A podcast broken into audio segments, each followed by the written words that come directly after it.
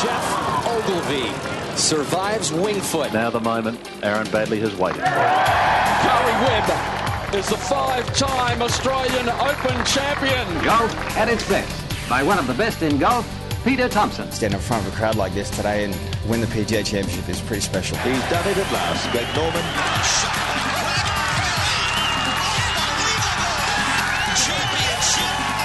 Matt Jones gets his name on the Stonehaven Cup. Leishman to 11 under. Now we've got a new leader, kids. There it is! Adam Scott.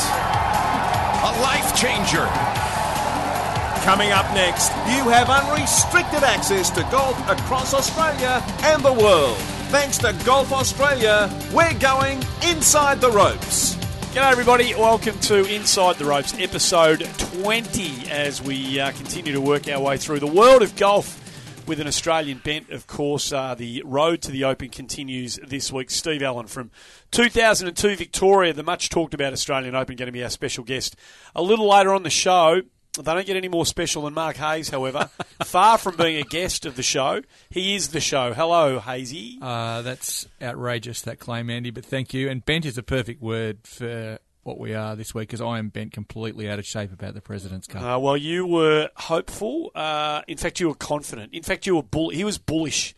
Ali Alison Whitaker, who was here last week, you sensed, you saw it, you were close to the overt confidence levels of Mark Hayes last week, and they counted for the big fat donut. I feel like, well, I'm not sure who was more disappointed last weekend, whether it was the internationals or whether it was Mark Hayes. I don't know. I, I pictured him in fetal position with a cup of tea, just crying himself to sleep. Uh, Well, sa- Monday morning, Yep. our time. Well, sadly, and here, he- this what we're going to try and do today is come up with uh, a blueprint to save the President's Cup because I think a lot of us feel like it's on the cusp of relevance. Um, and it needs something. It needs something to be looked at. And part of the problem, Ellie, is that the pain and suffering that, that he felt is not shared by that many people. In fact, not shared nearly by enough people. Too few care enough about the President's Cup to get curled up in a ball and not want to come outside for 24 hours after the sort of performance that was dished up. Well, I think, you know, and I've had a, a couple of chats with players this week, and that seems to be the, the common theme is that uh, the Ryder Cup is number one, President's Cup is supplementary. So, how do we start a discussion where we can get it up on the same level? Well, it doesn't need to be, does it? I mean, I, I don't for for as a as somebody who wants to see Australian players given the opportunity to participate against the United States, you know, the number one target in world sport and golf. Um, in a team's event, I don't think it. For me, it doesn't need to um, be as big ever as the Ryder Cup. It just needs to be a legitimate event in its own right that somehow we can build a team ethos and a genuine spine um, and make it meaningful. At the moment, it's as much as we might want it to be. And we talked about this last week. I'm going to ask the question: What is it? Why are we doing this? What's it for? Uh, it just doesn't feel like we're any closer to having it stand on its own two feet for any real reason. Well, when I look at when I look at the biggest area of growth within the last decade of golf, it's Asia, realistically. So I think they deserve a spot to be, you know, tit for tat with some other team, you know, team competitions um, on the men's and women's side. and that's only going to get stronger too. Uh, Andy, I think Ernie Els. We'll we'll talk about this for a while here, so we'll get it all on the table. But Ernie Els said some really strong things afterwards. He's the captain in waiting, as I think they've described him for the 2019 at Royal Melbourne and, and subsequent years, maybe. Um, he said we've been sick of being dictated to by the US tour as to how it should be run. We've got a completely different set, different set of circumstances.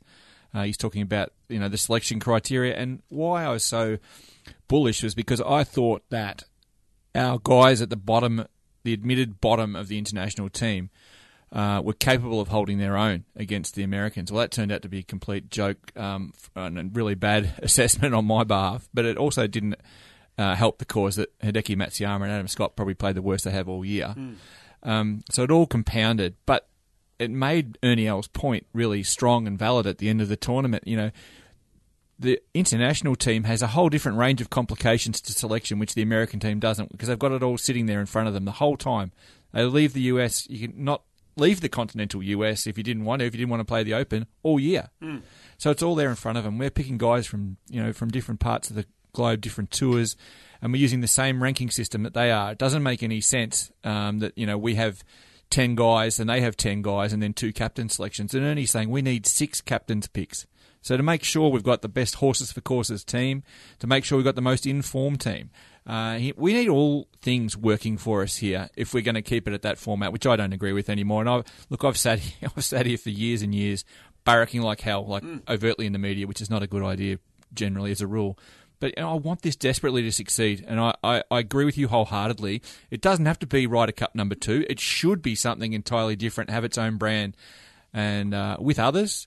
I think Ali's come up with a really cool plan as to how how we can make that work. Well, you, uh, before you launch into the new the, the, the idea, which I think you two have been kicking around between yourselves, and I, I can't wait to hear you talk about it because I think it's really valid and it is something that is it's in and, in and of itself unique and might be the stamp that makes the President's Cup um, a really worthwhile thing. Before you get onto that, is there anything you want to say about the way the President's Cup 2017 played out? Just in terms of the obliteration, the complete and utter dominance, the fact that it was lucky to get into a final day. I, I, I reckon you know, if you wanted to be brutal, you could say you could ask a few questions about what happened at the end of day three, if you wanted to, about putts being conceded and making sure this thing went to a final day because it was pretty close. It was pretty close not getting it was, there. It was unprecedented stuff, really, mm. wasn't it? The concept of the tournament being over before singles had even mm. come about, and it's started. You know, a, a very interesting conversation in regards to selection criteria. Just touching on what Hazy said. Um, you know, the Women's Solheim Cup team, the two tours, and the way that they uh, select their teams are very different. You know, the US side pick eight off points, um, two off world rankings, two captains picks, whereas the European side has four off points, four off world rankings, four picks. So, so I do think yeah, okay, there is something in there that can be that can be um, moved around to potentially find a, a more even competition. But I mean, it, essentially, the internationals had to play their best golf going into it and they didn't. But had the singles been on day one and they shifted it r- around, given the record and historical data that they would have put together, that's another potential solution that might um, help going forward as well. But I don't know. I think personally, the way that I'm thinking about the rejig of the structure is 2021. I, I, do think we have a right to go back in 2019 to the site of the one win that the internationals had at Royal Melbourne. Obviously, I'm biased because I live right by Royal as well and love it. but I do think that's an important, um, you know, a cycle to go through and to go back there and be like, all right, well, maybe.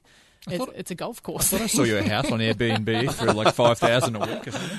Uh, five thousand a night, I think. A night, okay. Uh, I just um, there's so many things I could talk about, Andy, and I like really sat down to write a story, which is on the Golf Australia website as we speak. It was a really painful uh, exercise, exercise yeah. to write it because I had to sit down and actually reflect on what it is that motivates me to be so caught up in the President's Cup. And I know I admit that I'm in the one percent that is, but it was really galling to say the Americans are better than us. Like it, it stands to reason by the world ranking, so that's that's obvious, and I know that. But they putt better than us. Mm. They putt better than us under pressure.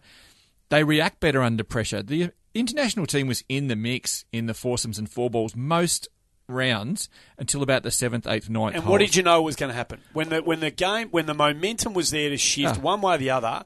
You just you could see it. You ah. could read it like a book. It was going to go one way. It's tangible gut wrenching to watch. And then these idiots sitting there yelling out mashed potato and calling for Adam Hadwin's ball to get in the water instead of get in the hole. They're going, get in the water when he hits oh, it can off I play, tee. Can I play that? Oh, oh, we've got the audio here because this was something I was going to leave till later on in the show. But now you brought it up, in case you don't know what we're talking about, this is what happened to Adam Hadwin when he teed off one on, it, what day was it? I want to say Saturday. Yeah, I want to think about it might have been Saturday. So this is what he had to put up with.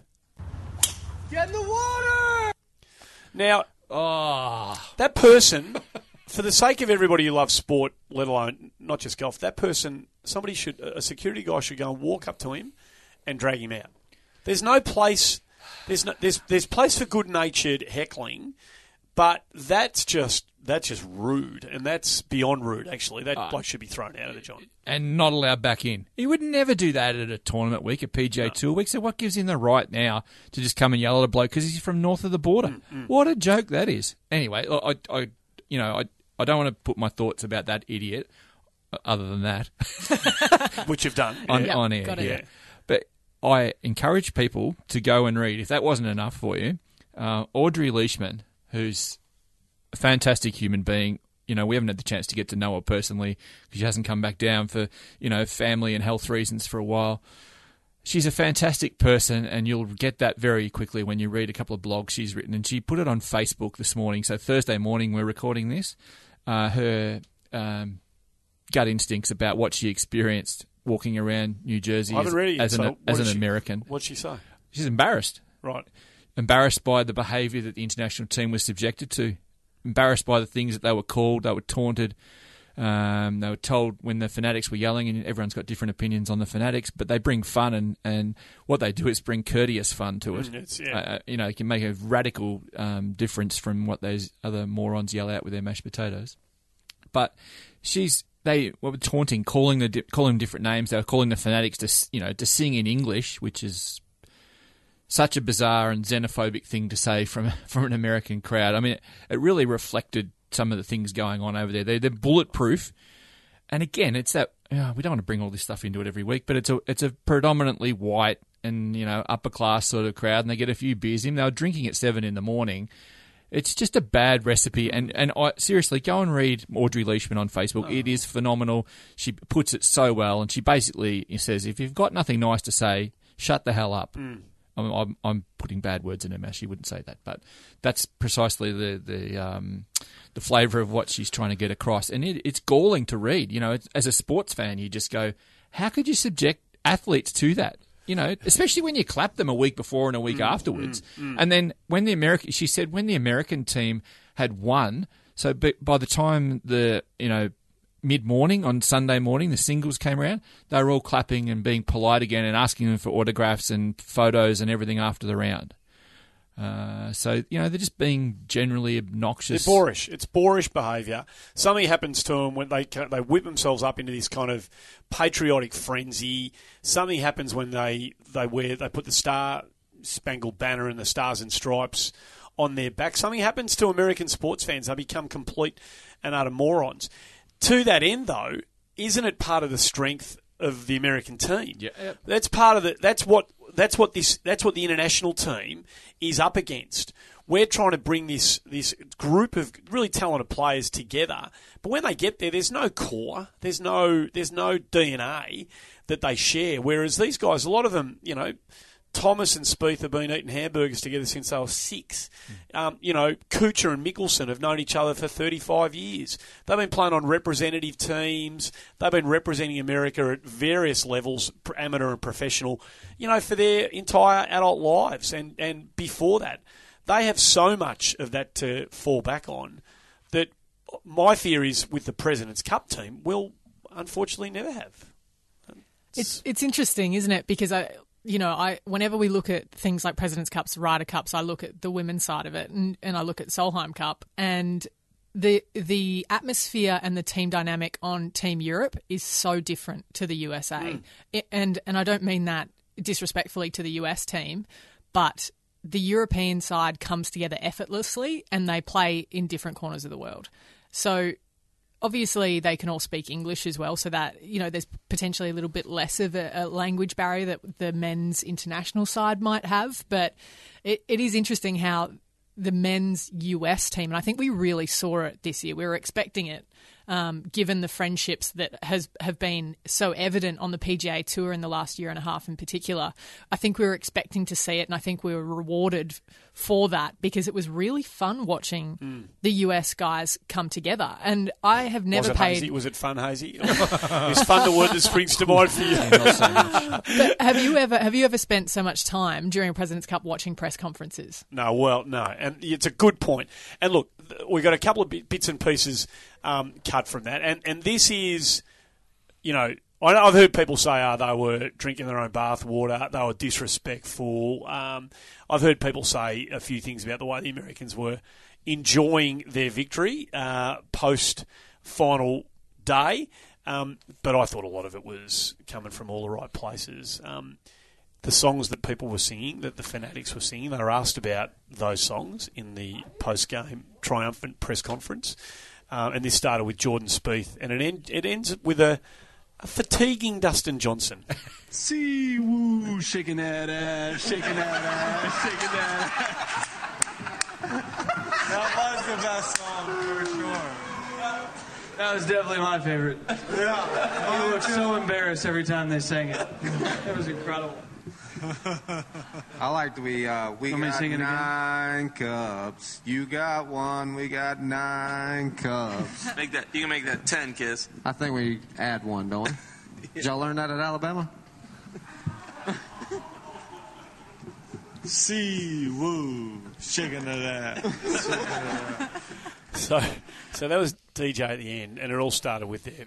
I think he just I think he just picked it songs. up from the first uh, time they were singing it. I, I think he might have been enjoying victory a lot. I, I, I tell you what, Andy. I mean, uh, you, you've got other things you want to say there, and I get that. I'm sorry. I just I, I give him a complete leave pass for being excited after a victory. Yeah. And further, I mean, I don't hate the American athletes. I just hate what the crowd Yeah, becomes no, around watching them. So there's some really nice guys in that American team. I don't like watching Phil Mickelson celebrate at the best of times, but it doesn't mean he's a bad bloke. It's because he's got the worst fist bump in the game. Well, there if you that. watch him, Oh. it's so unnatural. We we actually make fun of it, kind of on tour a little bit. he needs to get back in front of the mirror while he's doing the range work. Just practice that because it's rough.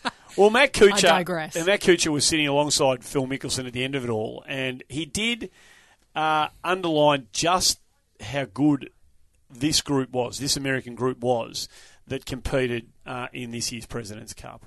This team was just an amazing bunch of guys, amazing uh, performance. Uh, Everybody was on great form. For us to have, we had 11 guys in the Tour Championship. Everybody except Phil Mickelson was at East Lake. It was like, how, how many times does that happen that you get 11 out of 12? If it was only for Phil, we would have had 12 of 12, but Phil, Phil was not there.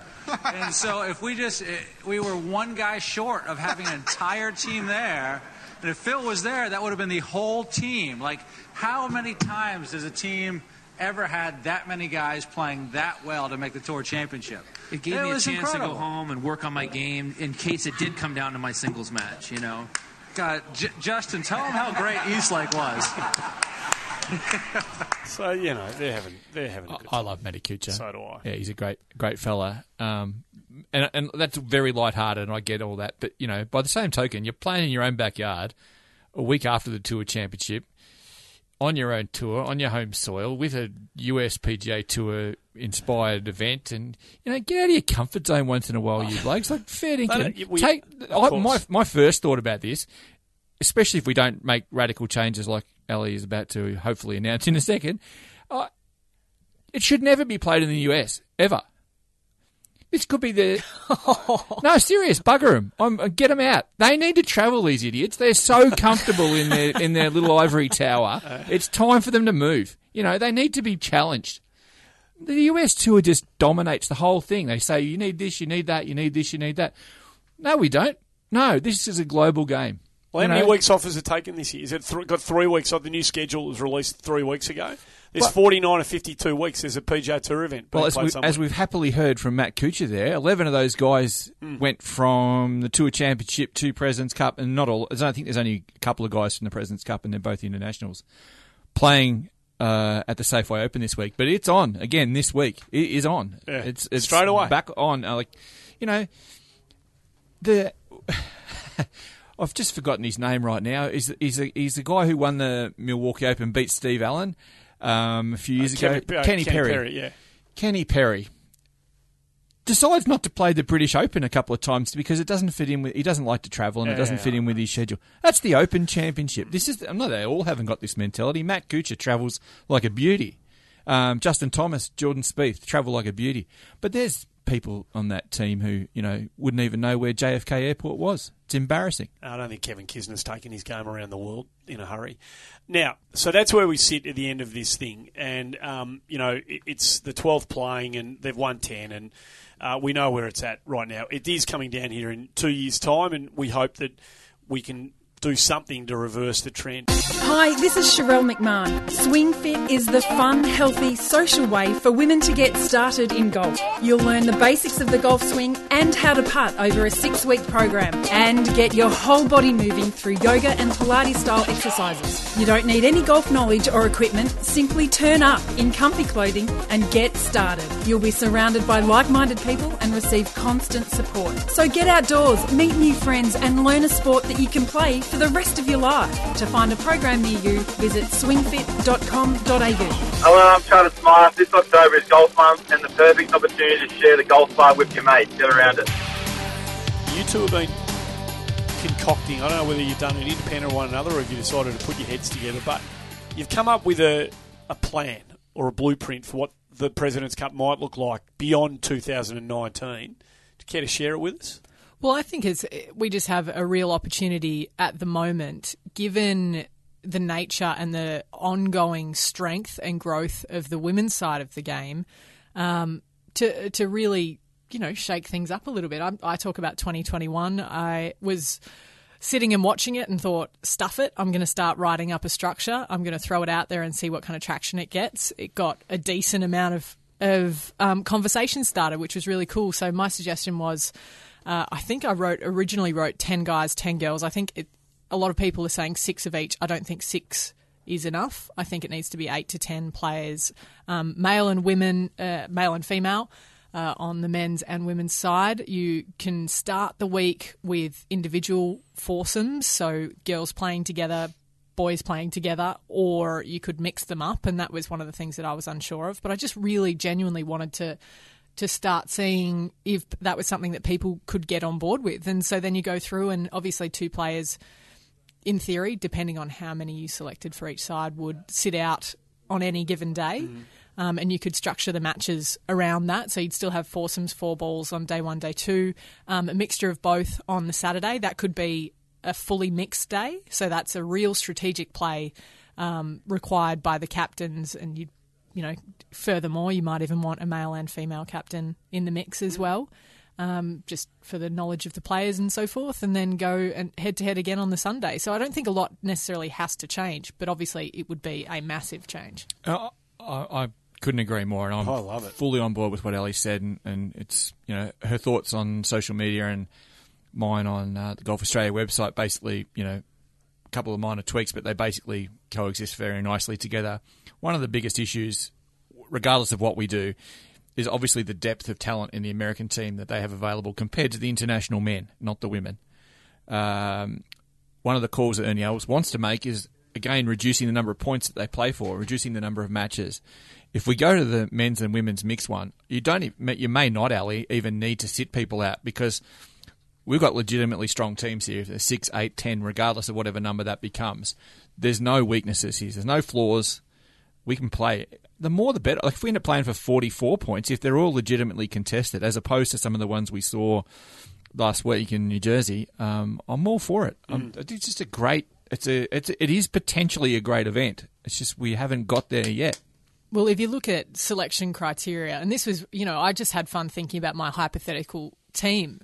If you pick eight players on the women's side, you don't get outside the ter- the world top ten on the women's international yeah. team. Yeah. And that's pretty ridiculous. And so, you know, I went through those top eight and then picked my two quote unquote, you know, captain's picks and uh, and I threw Brooke Henderson in there and uh, Minjee Lee as well um, just for you know uh, to shake things up. They both got great games, so super solid. Obviously, Brooke winning last week in New Zealand, but um, actually, someone wrote in and said, oh, "I don't know. I think you're being a bit rough because I don't know if I'd put Brooke Henderson as a captain. Surely she deserves a chance to play." so didn't quite get me on that one, but um, yeah, I mean, just I, I, had so much fun thinking about it, and uh, you know, I just hope it gets something started. What about feedback from players? Have you? Two, I know you've caught up with Lydia Ko. We'll hear that in a moment, mm-hmm. Hazy. Did you get any feedback from players regarding the concept?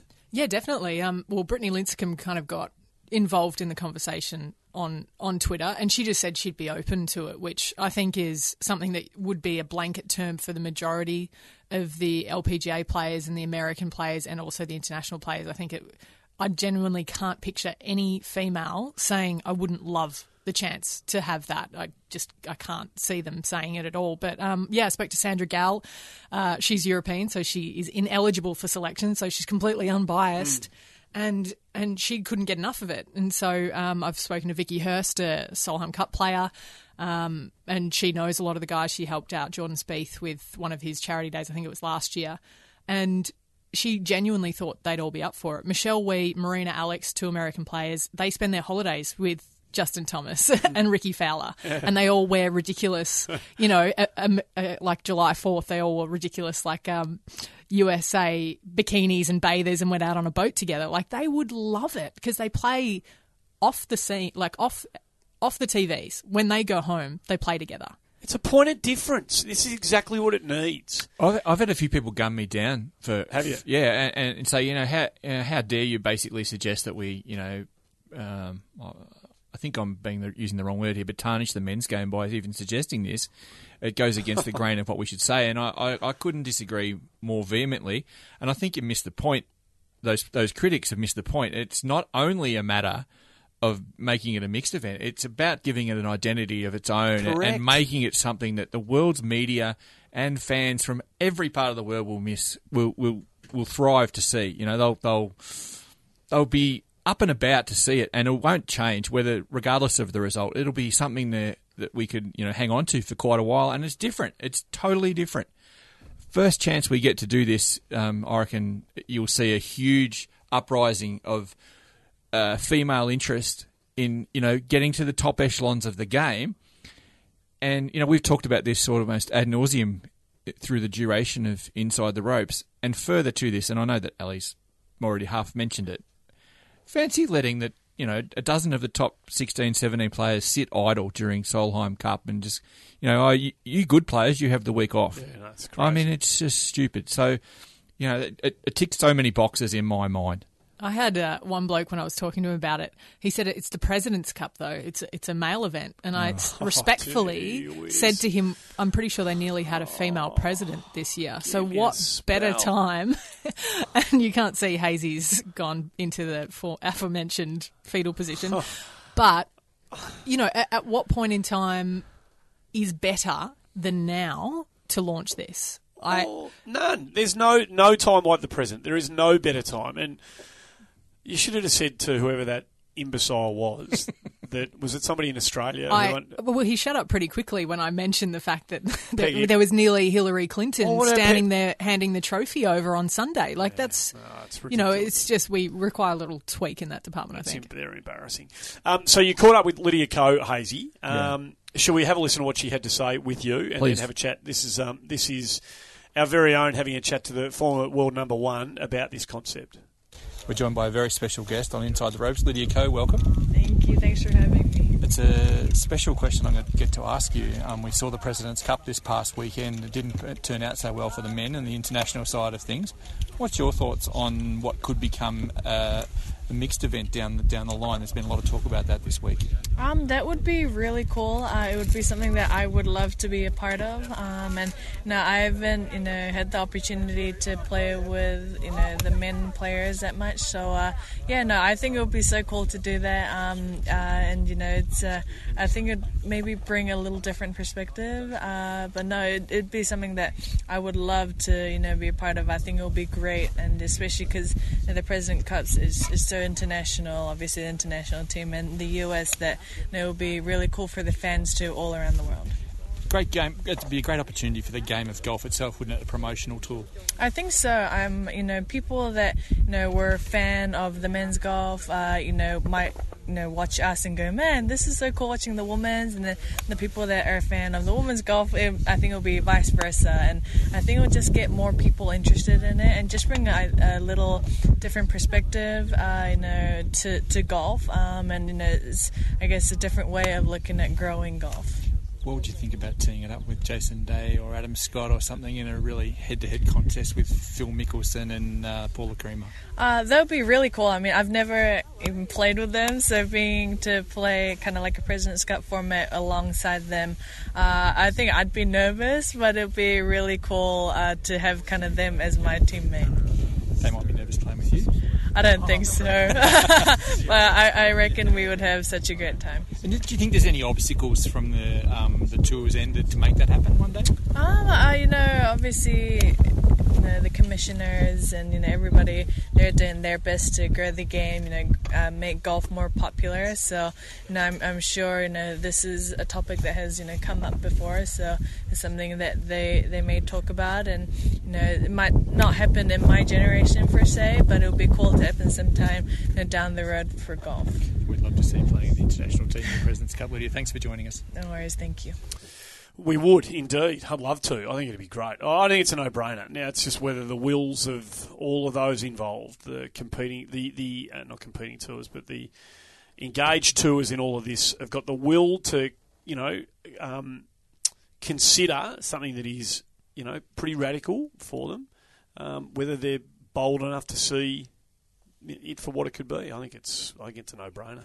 Well, I know at least, at the very least, it's being spoken about in the right circles, Okay. which is really cool. Um, I've on, been on men's and in, women's side. Um, at least from the TV perspective Okay, and yep. management perspective, yeah. So it, the hypothetical is still very hypothetical, but uh, at least there is discussion that has been created, which is really cool.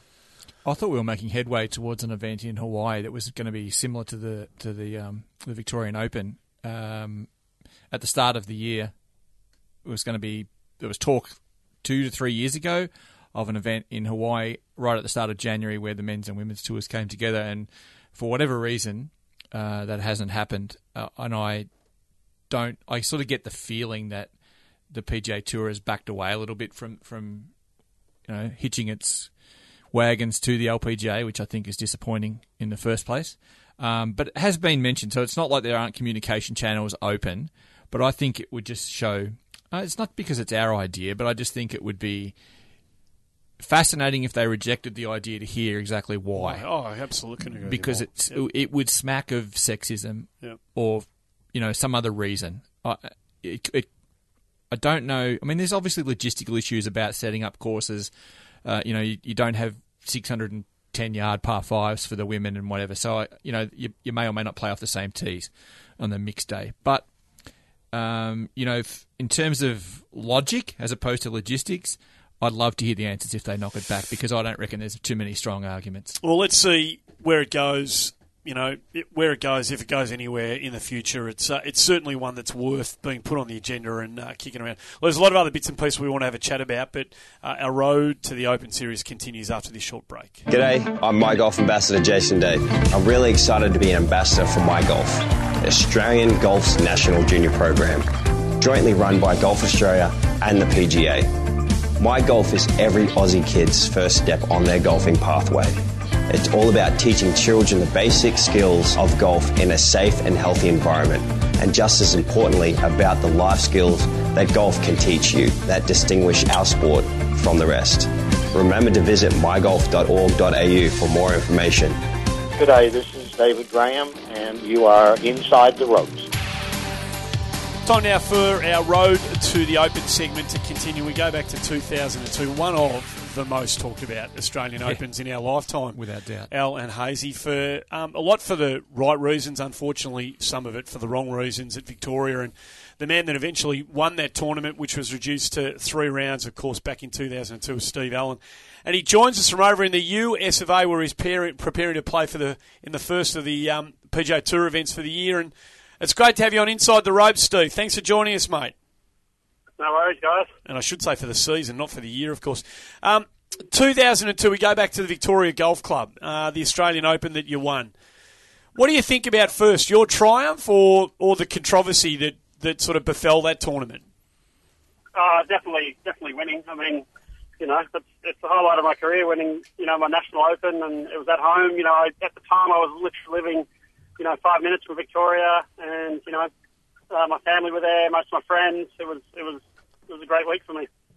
I, I understand why people talk about that incident, Andy and Stevie. I, I, I just put it on the record now that my thoughts on this are has thrown up a champion who holds the Stonehaven Cup just about as dearly as anyone who's ever won it, and has carried it. I don't think you've missed one, Stevie, since, and I and I just think you always make an effort to come back, and it does play a huge role in your life, doesn't it? Yeah, it was. I mean, it really was. It was. Uh, I'd been playing well that year without having any great results, but I, I, actually remember when I heard that the tournament was going to be at Victoria. Uh, you know, playing state golf in Victoria. Uh, when I first turned pro, we had the Vic Open at Victoria. We had the Australian PGA at Victoria, so I really knew the course well and I loved it. And when the Open was held there, I really looked forward to playing it. And I was I was a little fortunate in that I, that year I just scraped into the top 150 on the PGA Tour, which meant I didn't have to play the second stage. Otherwise, I would have missed the Open. And uh, so it was maybe it was meant to be. I, you know, I snuck in. I think I was 149th. I was playing well at the end of the season. You know, I got back to Australia. You know, a week before. Uh, the greens were rock hard. I had a practice round out there with uh, Geoff Ogilvy. You know, the week before, and the greens were already. You, you could tell there was going to be some issues because they were already brown on the Friday before. Um, but you know, I, I had a week to get back used to sandbelt golf and the firmness of the greens, and I, I, I played well. You know, I was I was working on some good things with Lynchy at the time, and and uh, it all came together. Steve, it's hard enough to win an Australian Open as an Aussie, you know, at the best of times. How did the the controversy of that week factor into your I, guess your game plan, but also the way that you you handled all of the pressure in what was a, a pretty all star cast that week. Yeah, it was, it was a really good field. I mean, I think barring sort of at the time, like, you know, Norman and Elkington, I think all the other good Aussies were there, and we had Charles Howell and uh, and obviously Rich Beem, who was the you know the, the PGA, the US PGA champion. So uh, the controversy really didn't. It was a talking point, but it really didn't enter into my game plan. I mean, the game plan was there because the first day, if we had kept playing, it would have been extremely difficult. So you would have been really, really grinding and really just trying to make pars and, and rack up big numbers. But once once that was over, it was more about just trying to play, and the course was perfect after that. You know, I think they fertilised it and watered it, and and really the way the course was on Friday it was the way it should have been on Thursday, and it would have got a little firmer during the week, and it would have been a perfect uh, perfect Melbourne setup. But so really, the controversy didn't didn't play into it. It was just a matter of getting on with it and uh, really trying to play well. We'll get away from this in a second, Steve. But just before we do, there were two things I wanted to ask you about. That once, one is that your position on the course. I think you were immediately behind the, the flashpoint. You're on the second or maybe even the third tee when when all hell broke loose on the third. But also in uh, you know as you are now, sort of in some way defending your, your claims to the title, which is I think ridiculous. Um, well, it's unnecessary. Yeah. yeah. Um, you, you you rightly point out in a subsequent story you did with Martin Blake that you know you did went through all the rigors of a champion and stood on the last, the first tee on the last day nervous and had to fight off a fantastic field. It's, there's no asterisk next to it in your opinion, is there? Yeah, no, not at all. I I think if I had, you know, if I'd have been leading on Saturday night and the last day got washed out, well, I'd be happy to take the asterisk. But uh, you know, it, it like you said, the hardest thing to win in golf is to be there and, and go through the last day, and you know sadly, I haven't done that at other times in my career, but uh, this, that week, uh, that week I did. and what, what, what, what, is, what was your recollection? Because uh, so it was Bob Shearer and Mark Allen up on the third green. They called out the the tour officials and the um, AGU officials at the time to to sort out what was going on, and you know there was a threat of a walk off from the players, and you were uh, only two or three hundred meters from that flashpoint. Yeah, I was. I was. I hit my drive on the third. I think I was in the left rough and I saw some hands going up in the air as if to say what's going on. And we, we knew the course was on the edge, so it didn't it didn't completely surprise anyone. But uh, you know, and, and they took a long time. I think they might have even watered with the thought of continuing. But, you know, I walked up there and listened and listened to them, and I think it was Richard Ball was playing with Bob and um, and, uh, and Mark, and um, he, you know, he, he chipped up, and they'd all said good shot. Thought the ball had stopped a couple of feet short of the hole and as they walked onto the green, it started rolling back to the front. And his next putt, putt or chip, I'm not sure, went past the hole. And he, so now he now he's got a putt straight back down the hill, and that went straight off the front. And they were yeah, so they were a little bit uh, they were a bit annoyed. But I think there was a few spots on the course that were uh, the same things were going to happen. I, I heard one of the greenkeepers tell me at the time that. Uh, Channel 7 might have gone to a break with Peter Lonard on the green and they came back and he was in the bunker. and, uh, so I think uh, maybe maybe on a few holes, I think there might have been some issues as the day went on because you know that was that was only two or three holes into the afternoon round, so we had you know four or five hours worth of uh, worth of golf with only firmer and faster conditions coming. Now I understand, uh, Andy and Ellie too, that Stuart Appleby had just five putted the thirteenth. Um, I'm pretty sure that's not in Stuart Appleby's kit bag as a rule. So, you know, there were some horrendous things going on. So you shoot 66 64, Steve, uh, first, the next two rounds, and you stand on in that final group on the final day knowing what was in front of you. All these years later, can you remember how jangly your nerves were and how excited, from a really positive sense, I imagine, how excited you were going into that final round?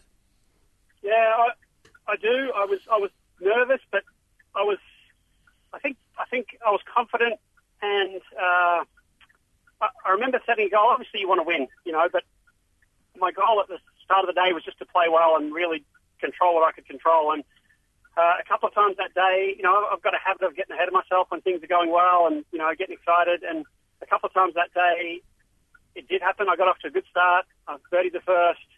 Um, Rich bogeyed, so I was a couple ahead of him, and I wasn't sure of what other guys were doing, but I played really solidly without anything else happening. And I got around to the seventh hole, and I looked up, and I was one ahead, um, two ahead still, and I hit it close on eight, but missed the putt, and then bogeyed the par five nine to be back into a tie for the lead, which was obviously disappointing because I really I was close enough on eight that I could have stretched it to three with the par five coming up, and uh, you know I, I did let myself, I, I did let the thoughts get into my head, and I got ahead of myself. But both times uh, in that day, I was able to really calm down and really just refocus on just playing well and hitting good shots. And you know, I birdied 11 and 12, and I kind of did the same thing. All of a sudden, I think I was three ahead, which you know, you know, two holes before I was tied for the lead, and now I'm three ahead. And as a result, I hit a pretty weak putt on my first putt on 13, and I three putted, and and uh, but again, I was able to just sort of calm down and really uh, really focus on what I had to do. And uh, Rich Rich held a long putt on 14, and I followed him in, which was you know in the end the difference. And I played a little conservatively over the last few holes.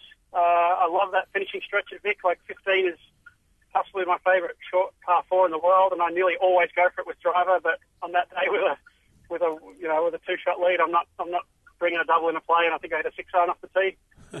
um, hit a pretty good shot into 16, but again kept it below the hole, hold a nice little three footer for par, and uh, you know, I, I didn't play the last two holes particularly strong, didn't good drives, but um, sort of good good fairway bunker shots, and then uh, I hit a really good long putt on 18. I mean, I, I hit a pretty weak pitch. I, barring Rich Hole and another bomb from the back of the green, I knew that a par was going to be enough, and my pitch wasn't really really very good.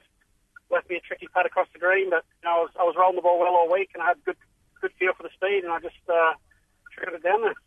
Steve, you talk about you know the way that you manage a final round, and it's something that I think we should potentially talk to more after people have won big events, especially in their in their uh, in their home countries. But what kind of strategies did you use? You know, out there during the final round. I know Karrie Webb used to shut her eyes and try and listen to all the birds and, and try and pick birds out of trees around her just to try and stay in the moment. Did you have anything like that that you had in place at the time? Because it was almost right on the cutting edge of sports psychology coming into golf around about 2002. Yeah, I I didn't have anything particular that day. It was really just about trying to play well. I really told myself I just wanted to play well and, and do my best. But you know, I've used those those sort of little tricks at times, and sometimes they work and sometimes they don't. You know, I think uh, you know a couple of them are like like Karrie, listen to the birds, listening to the sounds that you can hear. You know, just uh, obviously, obviously at times deep breathing is good and to really relax.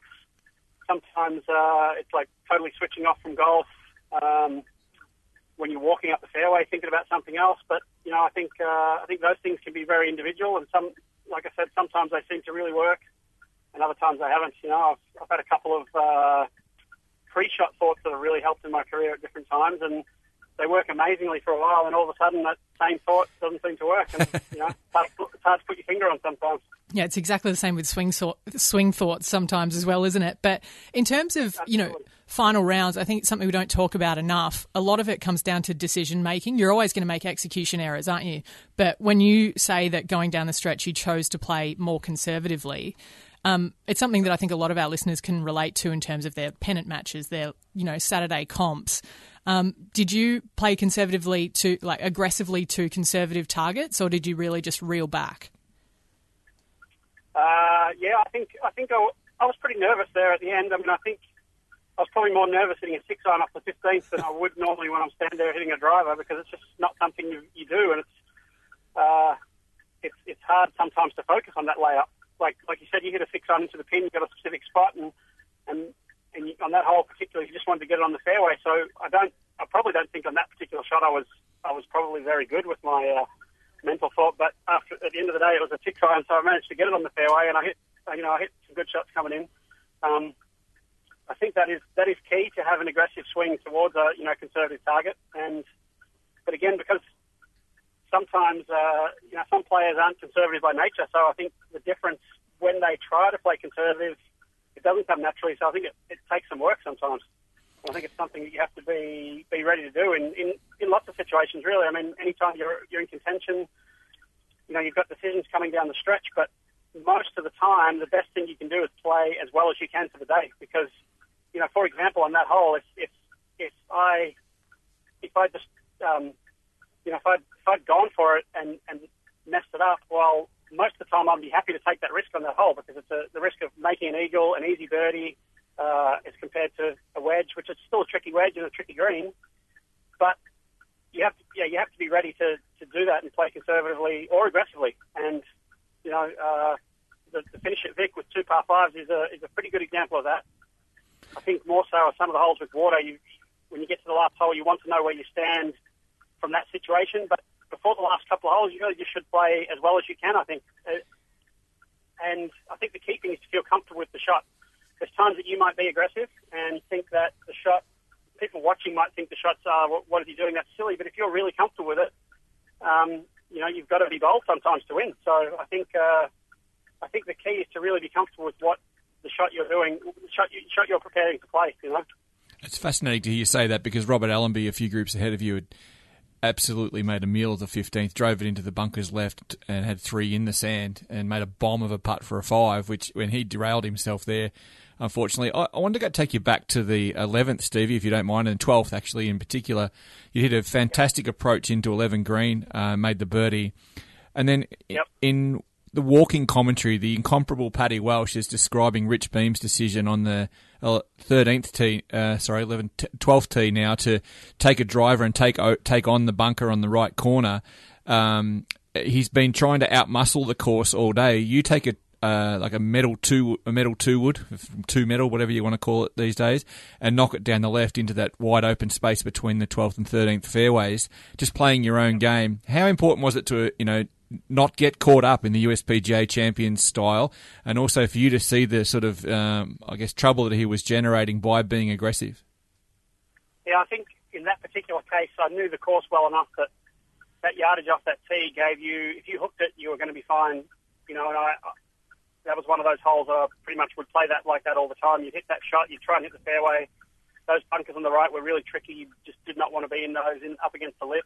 Um, so if anything, I would always favour the left. And I think from memory, I sort of overhooked it a little bit, but there was never any trouble out there. So uh, I remember taking a bit of time to get the line on the second shot, and I was, you know, pretty comfortable with it. I, like I said, I played Vic so often at the time that I knew the course, uh, you know, really well. And and uh, yeah, and I think the shot in on uh, 12 was one of my best ones for the week. I, I, I think it was a seven iron from memory, but. Uh, you know, I knew I hit it well. I hit it right where I wanted to, and uh, you know, walking over the hill and getting down there, and it was only I don't know, it was only three, four feet away. It was, yeah. it was, it was good.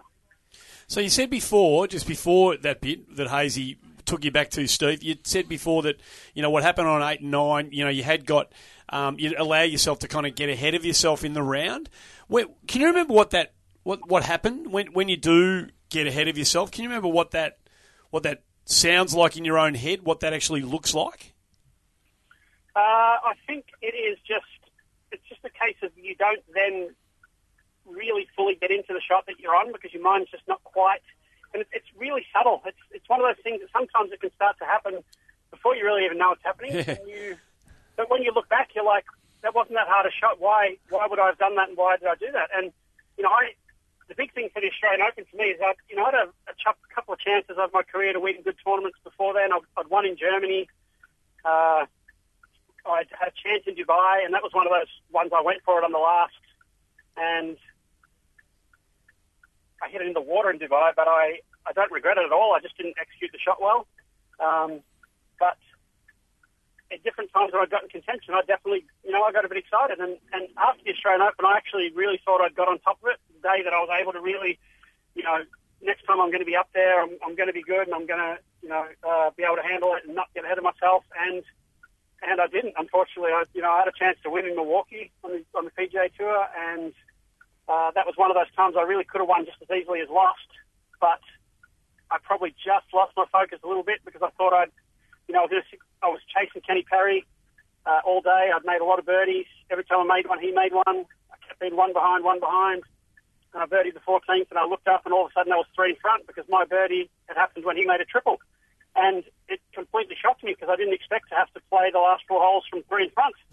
and I didn't play poorly coming in, I, but you know there was two par fives, and I didn't make a birdie, and I I, I hit one one bad tee shot on 17, and I think it definitely I wasn't ready for it, and it it, it just uh, it just threw me off that little bit, and then he had a hot finish and ended up beating me by a shot. So uh, you know, looking back, I I learned a lot from winning the Australian Open, and but I learned just as much from losing uh, at Milwaukee the next the next season or a couple of seasons time. I think the next season. Yeah, you raise a really good point, Stephen. that a lot of being in contention truly is trial and error in so many ways. Did you experiment? You know, you mentioned that you weren't prepared to to play the last four holes three ahead. Did you have like throughout other events that you were in contention? Did you experiment with not looking at leaderboards and that kind of thing? Yeah, I, I have actually, and uh, it helped me quite a few years later. I had a little good run at the end of the season in I think 2008, and I had a played at the it was actually Dustin Johnson's first tournament win in um, upstate New York in the fall series, and I didn't look at a leaderboard all day, uh, and ended up coming third. And I didn't really play that well, but I just hung in there and I did as, as well as I could in the day. And I didn't look at a leaderboard until I was in the bunker, greenside on 18, and I knew I needed to get up and down to tie Matt Goggin. And I looked at it, I'm like, that was motivation to get it up and down and come third. And, and uh, a couple of weeks later, and a couple of weeks later, I was playing at Grayhawk and um, was playing quite well again and, and had a chance going into the last day. And I, I made the point of not looking at the leaderboard, but my game was getting a little bit scruffy, and I, I could tell I'd dropped off. And I actually looked at the leaderboard to try and give myself a little bit of a G up and say, "Listen, you're not doing that bad. You can get back in this," you know. Um, so I think that's that, that's one of those things that uh, that's got to be a personal preference. You know, someone like Tiger clearly knew where he stood and knew what the leaderboard was saying and knew what he had to do, whereas other people, I think, uh, it would have, uh, you know, no, no doubt in Milwaukee, if I'd not looked at the leaderboard and been able to just play those last four holes, I'd like to back myself as to have played them better and, and won the tournament. But uh, you know, you try to learn from these things and hopefully improve. So go so go back four years before you win your Australian Open, and you beat you know a really good field um, in the German Open, another national Open, um, you know over in Europe in '98. Can you remember how you got it done there? Yeah, that was that was uh, a little bit. That was kind of amazing. That one actually. I started the last day. Uh, I think I was four shots behind Ignacio Garrido, only one behind second place. So at that point, I'd never won a tournament. You know, if I if I if I could get second, it would be a great week for me. And obviously, being four behind Ignacio, it's all up to him if he has a good day. And I, I started off playing fantastic. I got it to about four under through 12, and I made a triple on the 13th. I think it was a par three, if I've got my uh, holes correct. And that was uh, that kind of shocked me and stunned me. And I managed to make a par on the next hole, and a little bit the same. I'd sort of given myself, well, you still you still only one out of second now. Let's try and finish second. It'll still be a great week. And I I uh, rolled a putt in the very next hole, which you know I'm, I got to one back I think after my birdies. Triple made me four back. I rolled in a putt, and I looked up at the leaderboard there, and Ignacio had doubled the same hole that I tripled. So now all of a sudden I'm only one behind again with three to go, and I birdied 16, part the last two, and he and I think it was Mark Roe as well, Englishman. They both bogeyed 17. All of a sudden, I'd won. So that was uh, that was a crazy, crazy back nine. Geez, your memory's really fading, Stevie. I can't believe you, are struggling to recall all those shots, mate. Well, you know, if I'd uh, if I'd won a few, few more tournaments, I might be. I might be. when you've only got two under the belt, it's two more than us, mate. I just, um, you know, some might say that you coulda, woulda, shoulda stayed in Europe um, and and plied your trade there. But I put it to you now that you know you, have got your, your, beautiful wife Bridget and your, and your kids there, Liam, Joey, Zach. Um, that US is you know have been a great call for you in other region in, other aspects of your life. Yeah, absolutely. I I don't regret leaving Europe. I mean, I think you know growing up, you always wanted to play on on the best tour in the world, and you know I, I came over and uh, I certainly haven't certainly haven't achieved what I would have liked to, but uh, I had my chances, and you know maybe that couple of those moments, things could have been, I could have got got going a little bit better if I'd uh, if I'd you know come through a couple of times. But uh, no, I don't regret it. I mean, I really enjoyed Europe, and uh, it's a great tour with a lot of a lot of good experiences. I mean, a lot of different countries, a lot of different cultures. You know, obviously a lot of travel. Um, but uh, yeah, once particularly once I had my my kids, I mean, the US is, you know, it's pretty much home now where the family is, and uh, so I, uh, yeah, I don't regret don't regret coming over here at all. We should let you go in a second, mate. Let you tend to that blinker in the background. You've been turning left for a long time. mate, um, I just wanted to ask you a couple couple about where you are at the moment. It hasn't been your greatest year. I think you'd say that straight up, but you know you've still got the fire in the belly. Uh, am I right in saying you Monday qualified for the for the Safeway Open? Yeah, I did. I did. Uh, I I had a yeah, I had a poor year on the web.com. I didn't play particularly well, and when I started hitting the ball well, I putted poorly, and it just uh, the web the web schedule is pretty funny. We play not very many tournaments in a row at the start of the year, so it's very sporadic. And you play one, have a couple of weeks off, and then play two, and then all of a sudden you've got 12 out of 13 weeks, and you need to be playing well. And I didn't play well, and I just I never really quite quite got on top of it, and uh, so I have to go back to the Q school to get back on the web. Uh, and I took the opportunity to come over here and play uh, Monday qualifier. Um, you know, I planned I played a mini tour event a couple of weeks ago. I was planning on playing another one maybe in a couple of weeks just to keep sharp until the Q school, and then um, yeah, in between second stage and finals, uh, the Australian Open's on, and yeah, so um, plan on coming down for the Open and maybe even hopefully the New South Wales Open the week before.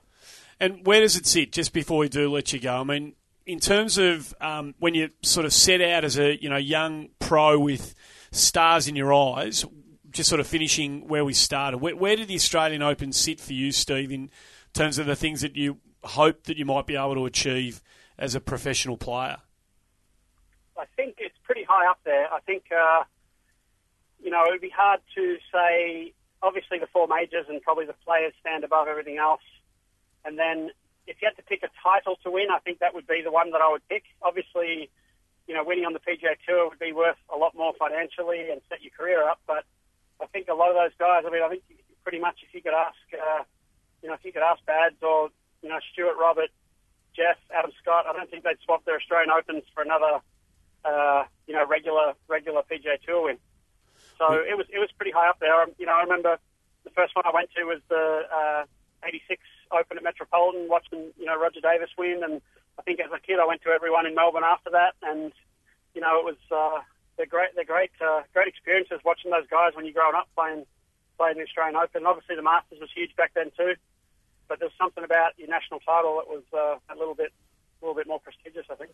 Well, it's one of those tournaments that people, you know, for one reason will always look back at and, you know, have that conversation about, but they'll always come back to the fact that your name's engraved on the uh, trophy at the end of the day for um, winning and beating everybody else. And as um, as Ali and, and Hazy said, it was a really strong field that you knocked Sure over was.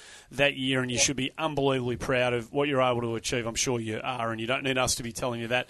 Great news, you're going to be coming down to the Australian later this year. We can't wait to um, see you do what you're going to do there and everything in between and thereafter, Steve. Thanks for joining us on Inside the Ropes. We really appreciate it. No worries.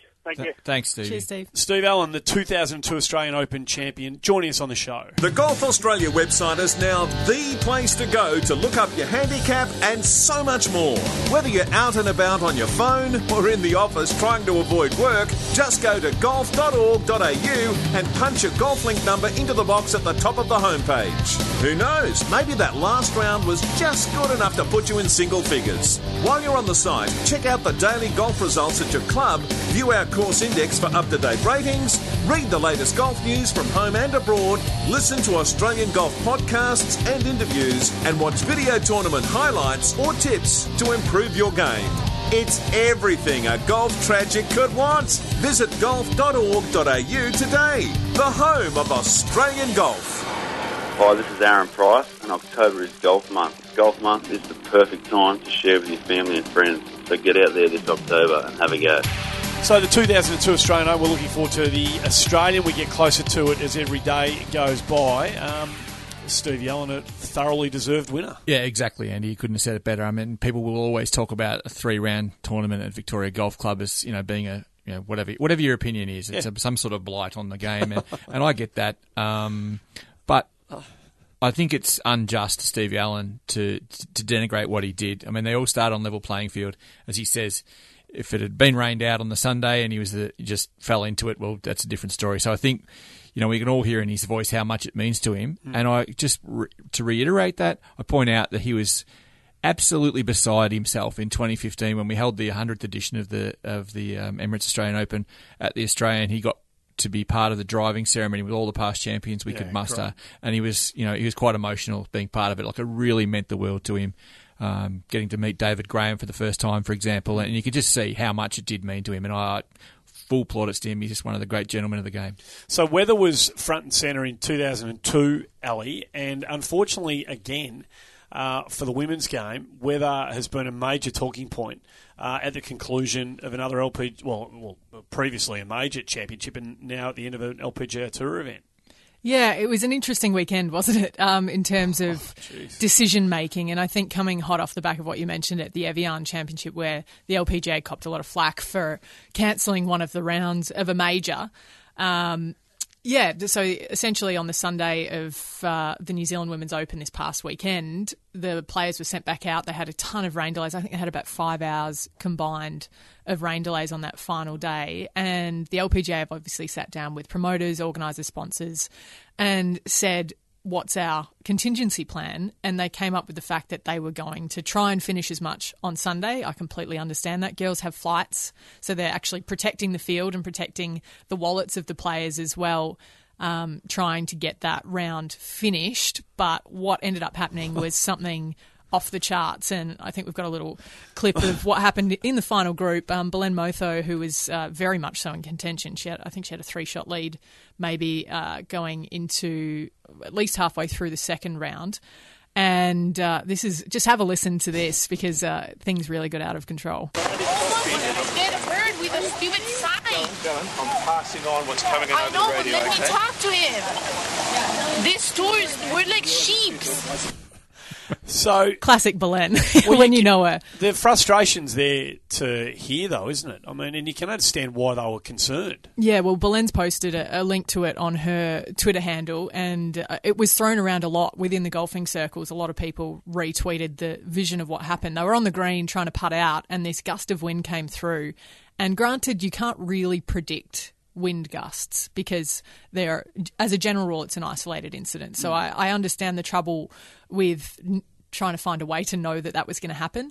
But they were on the green and literally sponsor boards just missed Belen. She she hit the putt, and that's Mm. something she doesn't get back. It's not like she can replay that putt anytime this year. So she's hit the putt, and then everyone, all of the all of umbrellas and everything turned inside out. Um, Brittany actually, if you watch the vision, Brittany Henderson, Brooke's sister and caddy, actually stands in front of Brooke protectively because she saw what was coming yeah. and didn't want Brooke to get hit. And so it turned into this almost twister like vision. And it was, I've never seen anything like it before. And, you know, we get, uh, as, as a player, every now and then you get called precious and, oh, it's raining and everything. It's an outdoor sport, but there are genuinely times mm. that you feel unsafe. And, you know, Hazy and I were reflecting on something that happened during my career when I was out in the States and I saw, I was halfway through my swing and I think it was somewhere in the Midwest, maybe Indiana. And I saw a bolt of lightning happen halfway through my swing that literally made me jump. It was so loud because the thunder came straight away mm. and I could see it out of the corner of my eye. As I was looking at the golf ball, I could still see the lightning. It was that close. And so we called rules officials out and I said, I, I feel unsafe. That was literally what I said. We saw, we saw it. It was just over there, this lightning bolt. There's a massive storm coming. We could see it. Mm. So it was a matter of time before it got called off anyway. And I said to the rules official, I don't want to play anymore because I feel unsafe. And she said, I'll go and have a look at the weather and go back into. into you know On the, the radar. tournament on the radar and I said you don't need no. to it was just there Yeah, yeah. and sure enough they ended up calling it off after I'd hit my drive but she made she made me keep playing um, and it's a, a real grey area rule where in theory you can say that you don't feel safe and you can quote unquote walk off the golf course but if they deem it safe then all of a sudden you're in trouble so it, it's a tricky situation. I really feel for the tournament organisers, particularly in New Zealand, because I don't know that they could have predicted that that amount of wind coming through as a gust. It must have been 50k an hour plus, honestly, Yeah. when you look at it. We- But, there, there were also weren't enough shelters out on the golf course that the girls had no place to hide. So I, I really genuinely feel for Belen, and she's not. You know, she might sound dramatic, but every now and then you do feel like you're a sheep's. You know, I'm pretty sure that's the plural. this is a girl that Uh, used to say get- words like humungage when God she first her. came to college. She's brilliant. that's going to get back to Belen. It already has. It's, look, it's, it's a time of the year in this neck of the woods. uh, The good days in spring are beautiful, but unfortunately, weather can be uh, unpredictable. And when it turns at this time of the year, uh, in this part of the world, it can turn quickly and it can turn pretty savagely. So maybe something needs to be done in terms of where these tournaments sit for the predictability of the conditions and for the good of the game. Then again, Andy, and I will, we'll come back to these results in a minute, but there was some shocking weather in the on the Symetra tour and also in the Web.com Well, tour, true. And that's, I suppose, in. Yeah, in right. late autumn. So, Um, just before we go on, have you got something you want to Yeah, say? well, about- I just want to say, I mean, it, it, we'll discuss this briefly here. It's um, it it seems very silly that we were dragging all the players down to the Oceania region um, more than once in a year when it's a logistical nightmare and a great expense and all that sort of thing. So. I- I'm not sure if you've heard anything, Ali, about uh, about what could potentially happen with the with the uh, sequencing of tournaments in the future. I don't. I don't know that they're currently planning on changing it, uh, but I also don't know that this week uh, uh, past would affect it. I think it might, um, but I genuinely think if you put the New Zealand Open, the Women's Open, up back to back somehow with the Australian Open, and then it leads into Thai- the limited field events in Thailand and Singapore. All of a sudden, you have better players playing both tournaments. Makes total sense. Um, it's a massive trek, and I, just feel like the more we can reward players with a lengthy schedule in each part of the world when you're forcing them, not forcing, but asking them to travel, then the better it'll be for the events. Agree. Um, so decision making at play there. We've already spoken about the President's Cup from a macro, but from a decision making and a micro perspective, Hazy, I know there's one thing that in just general business you didn't want to leave this edition of Inside the Ropes behind without bringing up. Well, we've had several instances this year when rules haven't made sense, and we've had a fair lash, Andy. But I nearly think we oh. saw something that's on top of the podium this week, and you know, absolute. I've given the Americans a fair bake, but on my heartfelt sympathies to Jordan Spieth, who's the victim of one of the more stupid. Or not stupid because it's it's enforcing the rules in front of them, and I get that. But illogical decisions Yeah. I've ever seen on a golf course. So for those who didn't see footage of it, uh, I think it was Louis Oosthuizen having a putt for an eagle when his partner Jason Day had already had his next birdie putt conceded. So the best that they could have done was have this eagle putt go in. After that, it's a moot point because they've already got a birdie. Oosthuizen's putt rolls past the cup, not one inch, not two inches, not breezy, not a cyclone, nothing happening, no sheeps. This the ball was four meters, let's say four meters past the hole, still tracking downhill when Jordan Spieth decided to pick it up uh, and you know basically say the hole's over. Uh, Louis Oosthuizen didn't care less. He didn't mind. He knew what had happened. He'd missed the eagle putt. We've already got a birdie. Let's go on. Well, the rules official came out, interjected, and said in match play that's a loss of a hole because you know that could have hit anything or blown back into the hole. You don't know, and you just stopped it. You've ru- ruined the international team's chances of winning this hole. Well, please was- spare me. it was ridiculous. Spare me. Uh, How again? We go back to how that looks to outsiders. It's just so maniacal to think that that's understandable to the average person who's already struggling to grasp the concept of conceded birdies and conceded eagles and all this sort of stuff. Just let the play be logical. When I don't even know what else to say. When you're the rules official, Ali, who doesn't want to enforce the rule, you know you've got a rule that probably needs to be looked at. That's a really valid point. And uh, I, I wonder at what point in time a match gets out of the hands and the controls of the people that are playing it. Um, they get to decide which putts are conceded and, and so forth. But as soon as the ball was scooped up by Jordan Spieth, it was out of all of their hands. And you, you could see quite clearly that Jason Day and Louis weren't really on board with it and didn't really understand the ruling or how it, it had fallen out. And you saw them walking up and talking about it, going to the next tee, and they're, They're both fine. throwing their hands up, you know, Yeah, and, no, yeah, and they weren't obviously weren't happy with it. But at what point in time is it not about the four people that are playing the match? Well, I- well, that's what it should be about, and it should be about the sense and the logic. And if imagine if on a and a club, you know, four ball foursomes championship, the same situation applies.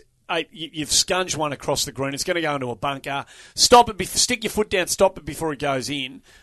Imagine if people stop doing that and the ball goes in, and then you've got to climb across the green. You've got to pick the rate the bunker. You've got to slow the whole thing down because someone might call. It's just it doesn't make any sense. Um, you, one of you mentioned Symetra Tour just then. Absolutely, one you yeah. did. I'd love to. I'd love to talk about the Oh, fact that Hannah Green got her third win. Whoop! What a player she is. I know, and she, and she is a good player, and she's got a swing that's going to hold up really well over time. I think it's a name that obviously we've probably been relentless with realistically in the last 20, 20 episodes, but it's for a reason. It's not it's not unearned uh, praise. No, why? I think um, now, so she officially has her battlefield promotion. I was asking on the weekend whether two people had ever got it in the same year because Nanna Madsen has also um, achieved the same feat, but. Uh, yeah, Hannah I mean. Hannah, Hannah and Nanna, exactly. Hannah v Nanna. But um, yeah, they'll be the, a great duo out on the LPGA next year. But Hannah's going to keep on playing. Otherwise, she's looking at about a four month stretch before a tournament. So she's not sitting on resting on her laurels. She's back in the field again, um, playing in Indianapolis. This uh, no Daytona Beach, um, the other racing Yeah, yeah, yeah. car racing part of the world. But yeah, so she's uh, she's teeing it up again. But all credit absolutely goes to her for Yeah. doing something that is uh, so hard to do. Someone stopped me the other day, Andy. No, we were talking about. Uh, they asked me about whether they had a sponsor for Inside the Ropes, and I said, "No, we haven't really gone down that path yet." And they said, "Oh, I already thought Hannah Green was the sponsor." Uh, other bits and pieces around the world. Did you see Paul Dunne um, knock over a, a really strong field in the British Masters? Uh, which is an event that's kind of working, you know, the hosting of a player at a club that's important, and of course it's important to them. And it was Lee Westwood this week, and he played well, and the crowds were great. The numbers of people who turned up were extraordinary uh, for that particular event on historical records that have been kept. McIlroy shoots 63 64 on the weekend, which is probably from a big picture uh, worth noting. Paul Dunne beats him by three, however, a fellow Irishman. Did you see the break he got on 11? He's hit his, he's hit, he's hit this, um, I think he's hit about an eight iron in. I'll stand to be corrected on the shot that he's played in, and it's come in quite hot. And it was going to pitch and then bounce and sort of potentially go over the back and leave him with a really tricky up and down, just as the tournament was really on. Well, it's pitched hard pitched into the back of a sprinkler head, one of the big Oh. sprinkler heads, and hit the grassy backstop, the- the cutout of the sprinkler. Hit that, deadened the ball, deadened the ball on its fly. It's bounced straight out of the back of the sprinkler head softly and just trickled straight down this little bank to about two feet. Uh, so he's made his birdie. He, could have been looking at double. Yeah, it's a three-shot swing, isn't it? Exactly. Uh, that was on the 11th in the final round. He, and then he chipped in on 18 to close the deal and win by three. So that was pretty significant. Um, just I'm barracking for Marcus Fraser, who's a great friend of everyone here in Australian golf and a great friend of everyone. He's just having a tough time at the moment, Fraser. And um, he's, play, he's teeing up this week in the uh, Dunhill. Dunhill week, Links. Dunhill Dunhill Links. Links, yep. Well, I just want Fraser to get back to doing what Fraser does. If that's what he wants, if he wants to keep playing over there and you know keep competing the way he always has and flying the flag, he's just going through a bit of a rough spot at the moment, Marcus. And um, we can we'll all be barracking for him to get a result this week. The other result worth noting, it has to be noted, is what happened at the end of the FedEx Cup. Fi- the web, sorry, the web, the web.com finals. This is heartbreaking for Cameron Percy. It was Oh. great for Matty Jones, but this is heartbreaking for Cam Percy. And the way this plays out's odd. I'm not quite. I can't get my head around how players decide not to play. They go up the money list. They jump the queue um, in terms of the final field positioning, and that forces players who are playing and playing quite well outside the top 25. It's if either of you can explain to me simply how this happens, I'm I'm all I'm all ears. Are you kidding? It- it- How do you explain I this don't know. simply? Don't know. No, it's. I mean, I think it's a really good uh, concept, but again, from a perception perspective, the public's got zero idea of how all this comes together. And you say you've got to finish in this position and take out the fact that other people have already finished in this position during the year and they're already exempt, and some people from this tour and some people from that tour. It's a really hard construct. It is. It uh, is. So you know, it, it makes it incredibly um, galling, I think, for Cam Percy. And let's go through this. He was he was on the bubble at 25 when we started the week. He was sitting T22 uh, in the overall scheme of things when the final round finally started. He's how how uh, sorry that's overall. So T Twenty in the tournament, T Twenty two in the Yep, rankings. yep. He stayed, I think, top twenty or tied for twentieth in the in the tournament in his last round, and went from twenty second to 29th. How? If that ex- if that's explainable quickly to someone, I'd love to hear it. But I really feel for him because we all said if he can finish around the top twenty, he should be pretty close, and Yep. he was, And he should have been. and he should have been, but mm. he isn't, and he's out now. He's obviously got his web card, but that's gut wrenching when you had a chance or one finger on a on a big card. Um, so consequently, and and full praise to Matt Jones for coming from forty seventh to seventeenth on the overall list, and he gets his card back, and he's playing in the Safeway Open this week too, alongside Steve Allan. Um, so great news for him. Um, let's hope he comes back down to sort of, in inverted commas, I'll get this ding ding ding thing happening here in inverted commas to defend his Australian Open Championship because he couldn't play last year. So if we get some good news soon, he might be back to, to play at his home course again. Indeed. Any final words from either of you two? Yeah. Yeah, I just wanted to make special mention of something that Gaby Lopez did, a Mexican player on the LPGA. She donated her entire winnings to the uh, the earthquake um, fund back in her home city of Mexico City. She was home during the earthquake, and uh, she showed she put some vision out on social media, and it's pretty harrowing stuff just to see your your city and the buildings moving like that. So, um, absolute credit goes to her. Also, Margarita Ramos and uh, Alejandra Llaneza on the Symetra tour. These these girls aren't making a lot of money, so the concept of giving up nineteen thousand dollars when you know that's once you take away expenses. So, someone makes two hundred grand a year. A lot of that goes to tax, you're spending 80,000 of that on expenses getting around on your caddy. Caddy alone is probably $40,000, $50,000 a year for a full-time caddy. So um, I just really want to tip my cap and I, I love the culture that's coming from um, the women's side. I know it happens a little bit, probably a little bit more behind the scenes on the men's side, but these these corporate days they're putting together for charities and obviously Stacy Lewis um, with the hurricane relief as well in uh, Mm. in Houston, giving her entire winners check. I just I really love what's happening in the yeah in the culture that it's starting up. You know what I'd really love, Ellie? I'd love to see Gaby Lopez, who's just a ripping human being. I'd love to see her make our mixed pre- international team for the President's Cup in 2021 and take the trophy from, from Donald Trump. Oh, actually, no, it's not true because I hope he's not in power No, still. But if he's if he's I know what still if he's still around, imagine yep. imagine if he had to give the trophy to a Mexican woman. Well, what Liz- a cracker that'd be! Lizette Salas is on the USA side, and her whole family is Mexican. So I know that they've been playing uh, dodgy, dodgy the Presidente, uh, if you will, at the US Opens for the last couple of years. And the British Open, she was pretty keen to stay away from him. But um, yeah, I mean, respectfully, stay away from him. But it's Oh, already so, in the not mix. so respectfully. No, Sorry, I don't- Andy. I promised I wouldn't say No, all no, that I stuff, can't believe you've done it again.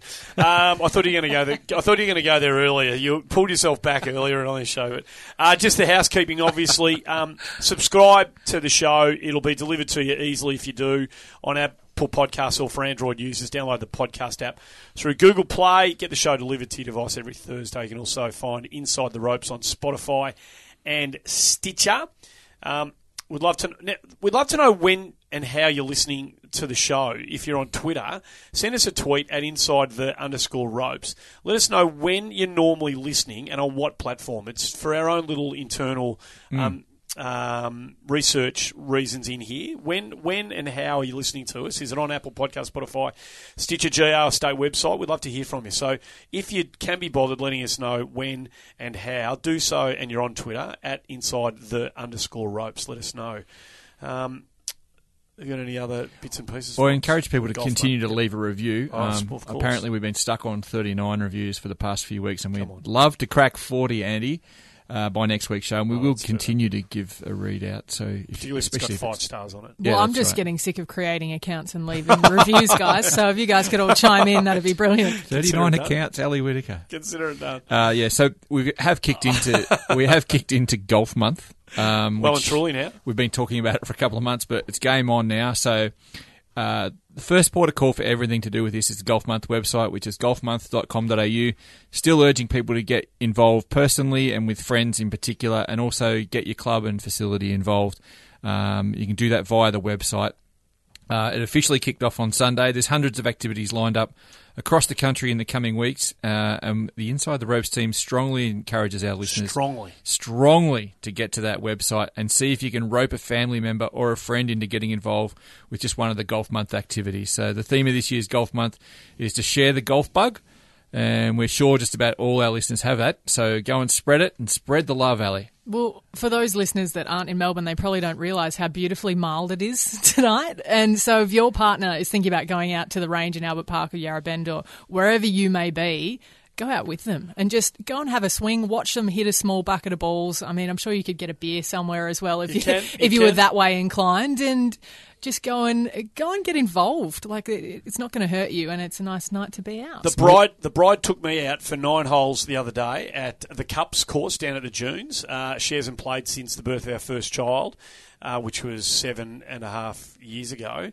So it's the first time she's played since then, and um, she had two threes. She had two natural pars, no, not just two Awesome. threes off the beater, and off the, on those two holes beat me by three shots straight up on those two holes. How many- I had a bogey and a double on those two holes. How many shots were you giving her at the start? No, I didn't give her any shots at all. She can play. Um, I did birdie the first, uh, so just for what it's worth. But um, but she did. She had two threes, and uh, what annoys me about people like this is they don't know.